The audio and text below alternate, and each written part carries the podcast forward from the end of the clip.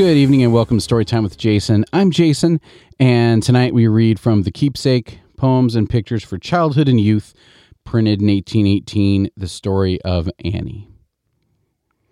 Oh, look, little Fanny cried, as wandering by her mother's side.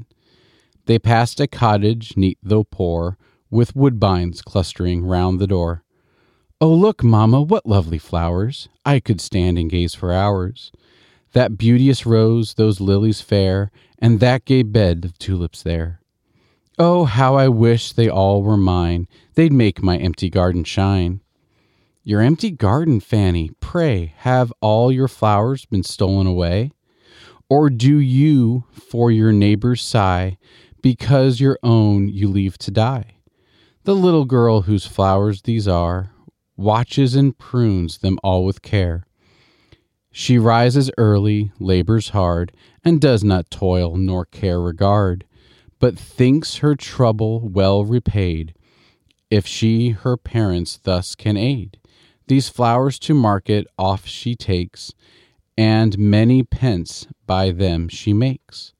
You surely, therefore, will not strive of this advantage to deprive. The grateful child who takes such pains to help her parents' scantly gains. But come, my love, we must not stay. That shower'll reach us on our way. Come, Fanny, come. Mamma, I will go. Mamma, I will. But Fanny stayed and lingered still. Each plant and flower at length being viewed, her way she thoughtfully pursued. A week had passed when Fanny ran to her mamma and thus began Mamma, when you have time, I pray, that you would kindly walk this way and let me show you what last night I finished ready for your sight. Mamma complies and Fanny bounds, delighted through the verdant, ma- verdant grounds. With sparkling eye and step elate, open she throws the garden gate.